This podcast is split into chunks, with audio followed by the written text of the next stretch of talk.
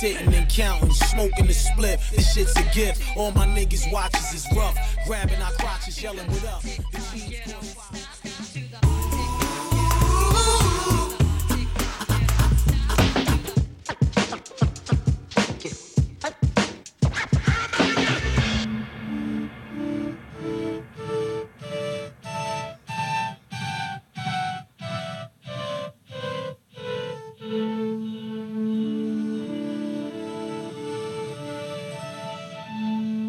Samplez-moi avec Gaspard Fort.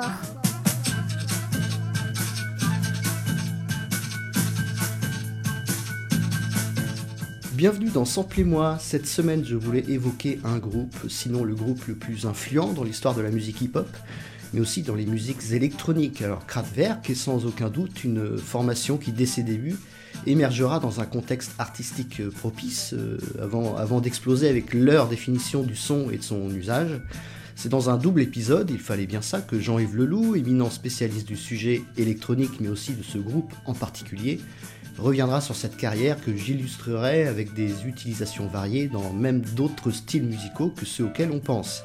Alors rappelons que la grande expo électro est aujourd'hui exportée à Düsseldorf, ville des Kraftwerk, exposition qui se terminera le 15 mai 2022. Débutant tout à fait logiquement avec le titre Rückzug, tiré de leur premier album éponyme de 70, reconnaissable par ce plot de signalisation.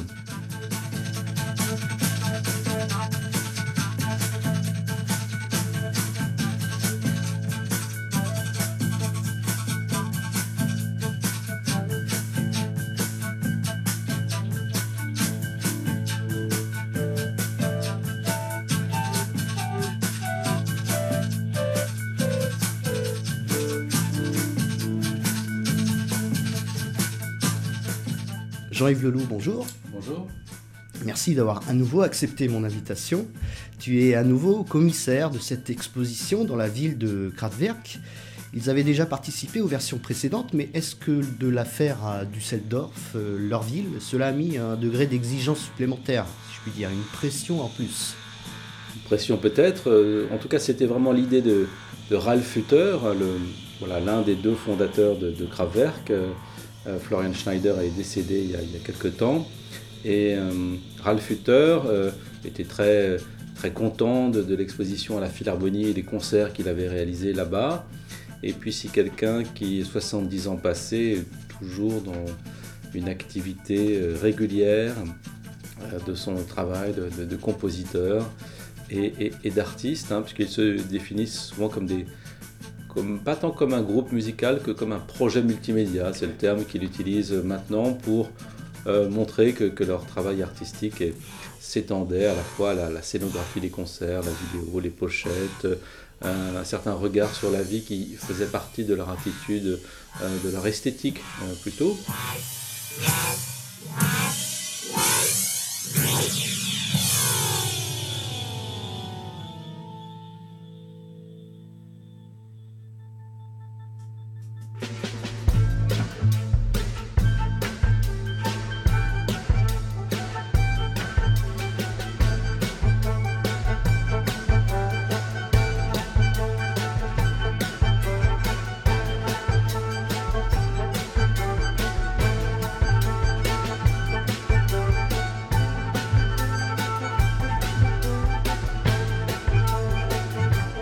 Ils ont très naturellement proposé au Kunstpalast, qui est un musée de Düsseldorf, qui est un des rares bâtiments publics qui a perduré, qui n'a pas été détruit pendant la Seconde Guerre mondiale à Düsseldorf, de faire cette exposition là-bas. Ça leur semblait naturel et c'est vrai que Ralf Hütter s'est impliqué dans le commissariat ou dans une sorte de conseil de commissariat.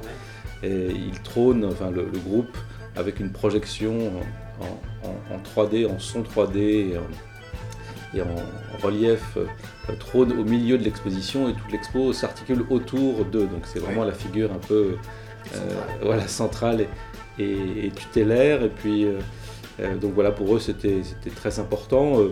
Pour une pression particulière, l'exposition reste relativement large. On évoque d'autres artistes. Alors il y a un autre artiste Il y a bien sûr tous les artistes de la scène de Chicago, de Détroit, de New York, et tout cet aspect très visuel et artistique, hein, parce que cette exposition, on essaie de raconter la musique électronique à travers ses relations avec les arts, et non pas en voulant donner des lettres de noblesse à chaque DJ ou à chaque musicien qui ont fait cette histoire.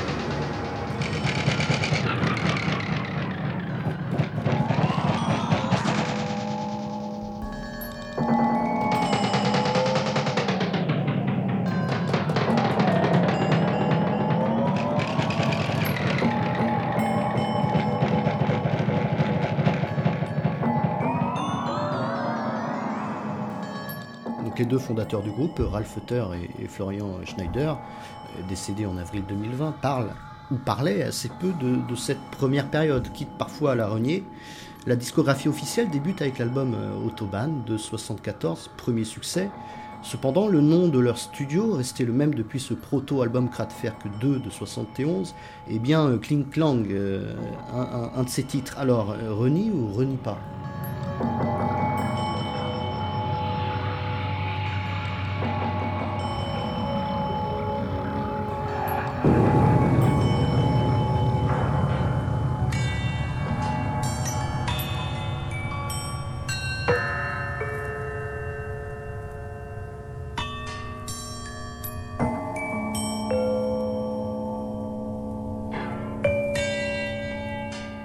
Considère que leur travail est vraiment abouti à partir de Autobahn, et avec aujourd'hui 8 albums, ce que Ralf Hütter appelle son catalogue, The Catalogue, 1, 2, 3, 4, 5, 6, 7, 8, deux mesures de 4, c'est un peu la mesure de la plupart de ses musiques électro.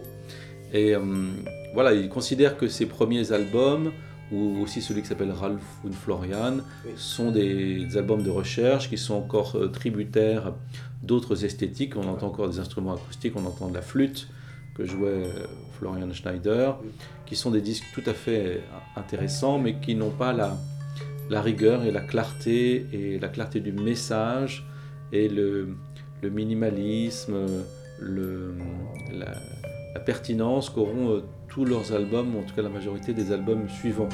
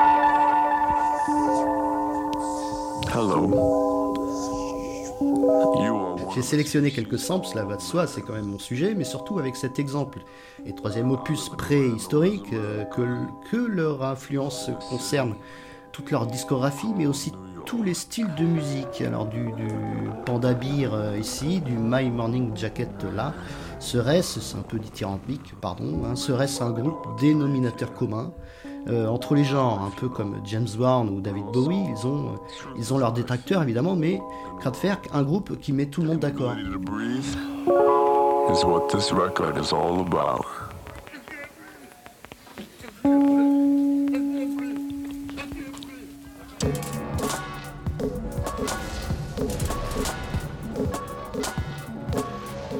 la réussite qu'on peut entendre à la fois chez James Brown ou les Beach Boys, dont Kraftwerk était fan, ou Kraftwerk, c'est à la fois une espèce de clarté des mélodies, une clarté du propos, un certain sens de la, je dirais de la rigueur, de la mesure et des choses qui ne sont pas surchargées en tout cas.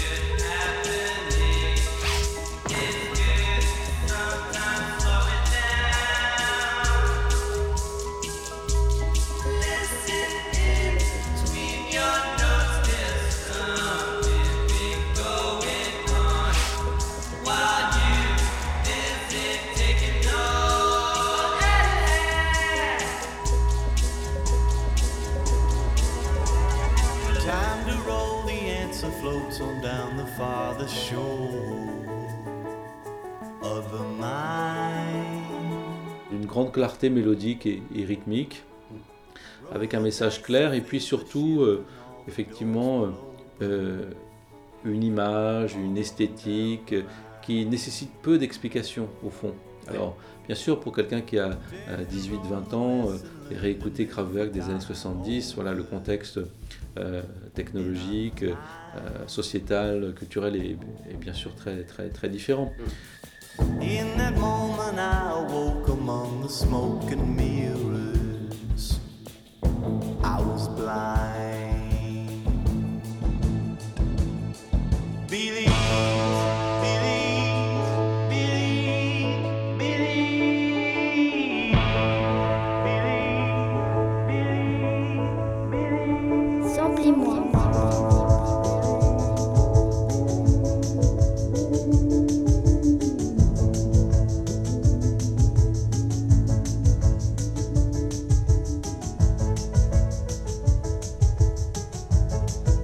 C'est une musique qui possède une certaine évidence, comme celle d'autres groupes, et puis surtout, voilà, une image, une esthétique qui accompagne aussi la musique et qui rend cette musique aussi triomphante, comme les différentes figures et incarnations et personnages qu'a pu occuper David Bowie, comme la force et la valeur culturelle et sociétale qu'a pu avoir aussi James Brown, au-delà de l'invention, de son invention musicale et de celle de ses musiciens.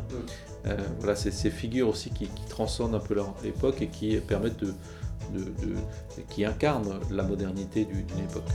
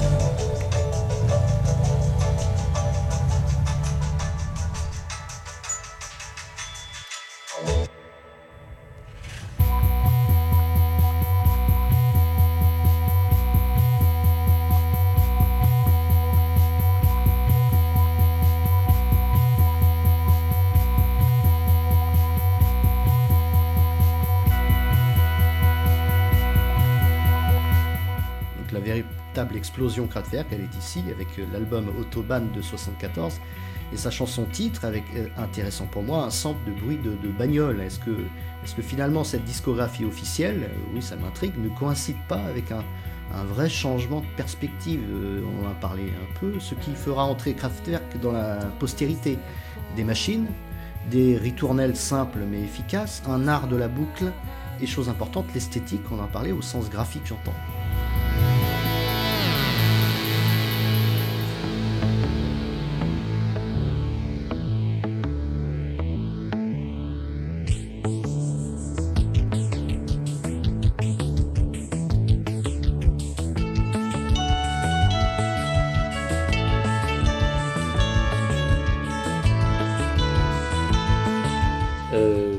parlait de l'aspect graphique, oui, ce sont des artistes qui ont soigné leur image, bien sûr, et qui ont joué avec les codes, souvent avec une image qui pourrait paraître un peu désuète, très bien coiffée, parfois en costume, qui jouait ou qui déjouait les codes d'une certaine virilité, rock'n'roll, ou d'un certain... une certaine androgynie aussi, celle du glam rock, ce genre de choses-là.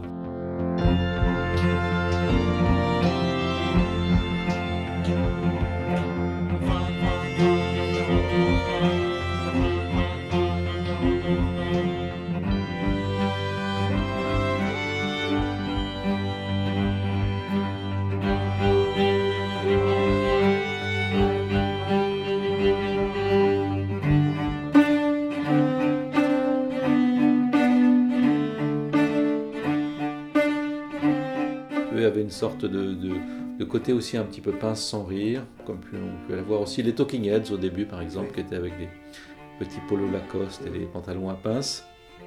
Donc il y avait ce jeu sur l'image, sur la photographie aussi, avec parfois des photographies très soignées, et puis une imagerie, l'album d'Autobahn, voilà, c'est une sorte de dessin d'autoroute un peu stylisé, qui est très loin aussi de l'imagerie rock ou l'imagerie de la musique cosmique allemande.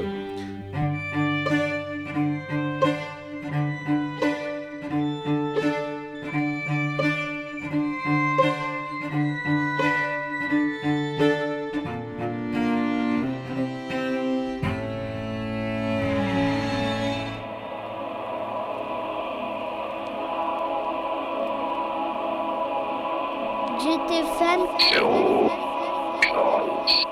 Eric Dessay rapporte dans son livre Biographie des Kraftwerk, sorti chez Le Mot et le Reste en 2014, que David Bowie, grand fan du Quatuor et particulièrement du Radioactivité de 75, commencera à s'intéresser au son électronique et en distillera sa fameuse trilogie berlinoise, grâce notamment à Brian Eno.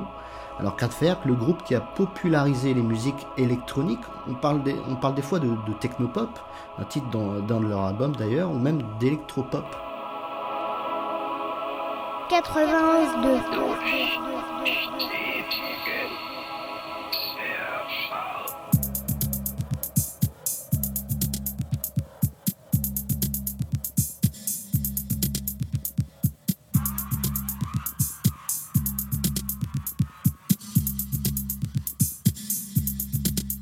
Ralf Hütter décrit sa musique avec trois dynamiques, donc des mélodies pop, effectivement, elles sont très simples, très mémorisables, très très belles, donc ce sont des grands mélodistes, hein. Je crois que c'était un peu plus... Florian Schneider était peut-être un peu plus mélodiste dans le duo.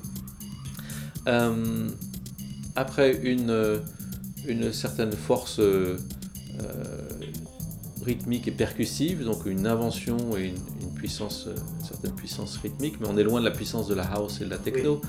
Ah, c'est quelque chose d'un peu plus fin.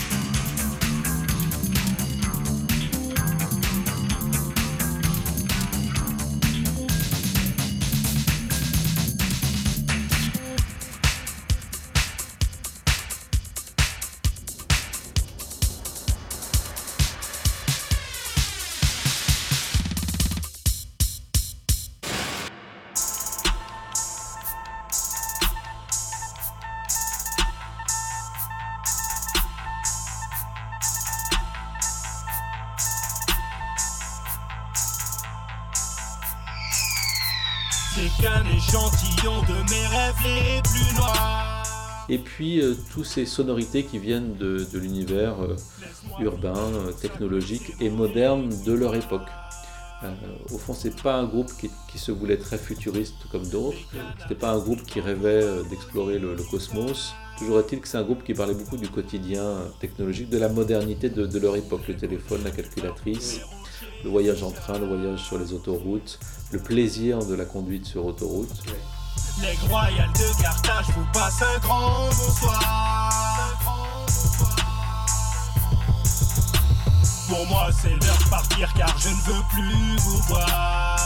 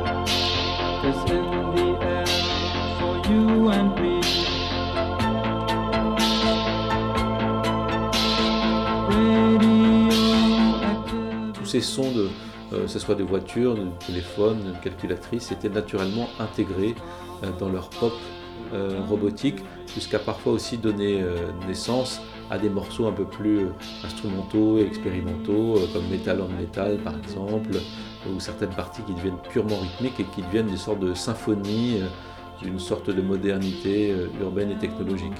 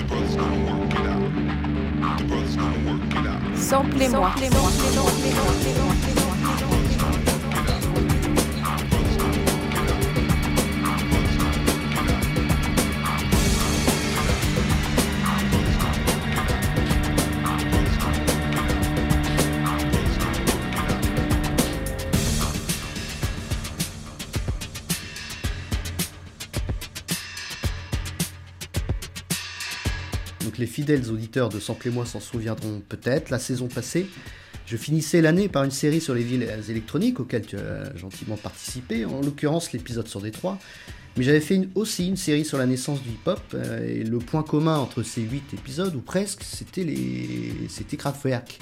Ici, avec l'album Trans-Europe Express, Ralf et Florian commencent à ironiser sur leur image, ou en tout cas s'approchent de cette œuvre d'art globale qui va du son et le concept général de l'album jusqu'à sa pochette faussement vintage. Alors pour la pochette de Trans-Europe Express, Kraftwerk, de plus en plus conceptuel, leur héritage n'est pas seulement musical mais aussi visuel et conceptuel.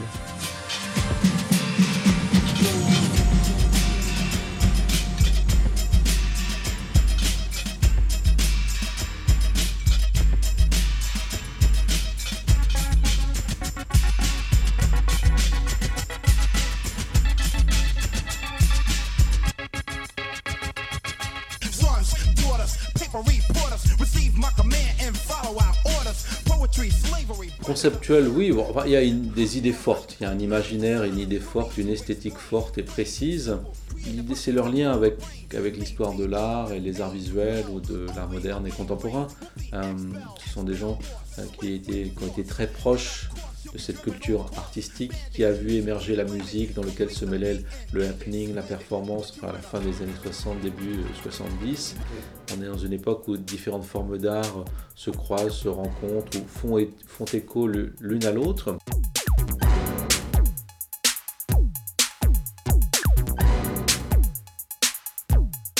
donc après, chaque album est basé sur un concept, une idée forte, l'autoroute, le train. Ça ne se résume pas que à ça, mais souvent vous avez un long morceau qui est souvent en 2 ou 3 parties sur une première face de 17-18 minutes. Leurs albums sont courts, hein, souvent ils font 35 minutes. Là, il y a l'album Man Machine de 78 autour en partie de la relation à la machine, mais aussi la manière dont nous-mêmes, les humains, pouvons nous comporter comme des machines.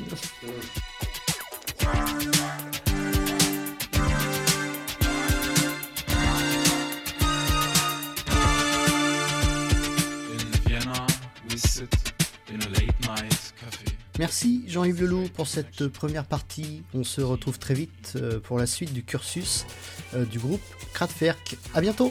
Merci.